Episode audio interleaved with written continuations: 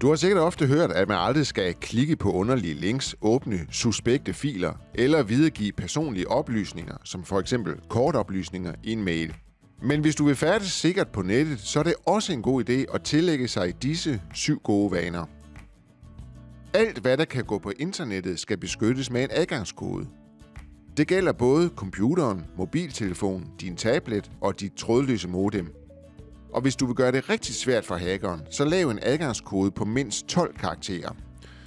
I vores video "Sådan laver du gode adgangskoder" kan du se endnu flere gode råd til, hvordan gode adgangskoder gør livet svært for svindlerne. Brug altid tofaktorgodkendelse, når det er muligt. Tofaktorgodkendelse betyder, at du udover at indtaste brugernavn og adgangskode, også skal indtaste en engangskode, som du typisk modtager via sms eller via en mobilapplikation, som du måske kender det fra NemID-nøgleappen. Det fysiske NemID-nøglekort er også et eksempel på tofaktorgodkendelse, fordi du både indtaster et brugernavn og en adgangskode, som du selv husker, og en engangskode fra nøglekortet.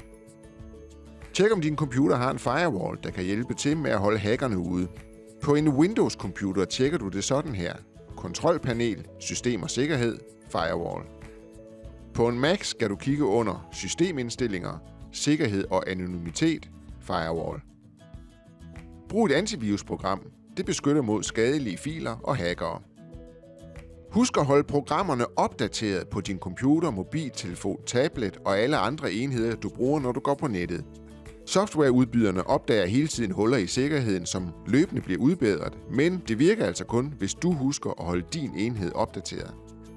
Send aldrig personfølsomme oplysninger, kontonumre eller kortnumre via mail eller sociale medier. Heller ikke, hvis dem, der beder om det, siger, at de kommer fra din bank. Tag sikkerhedskopi af det, der har affektionsværdi, f.eks. dine billeder, og gem den på en ekstern harddisk eller en online-tjeneste. Så er skaden ikke så stor, hvis uheldet er ude, og en hacker låser din computer.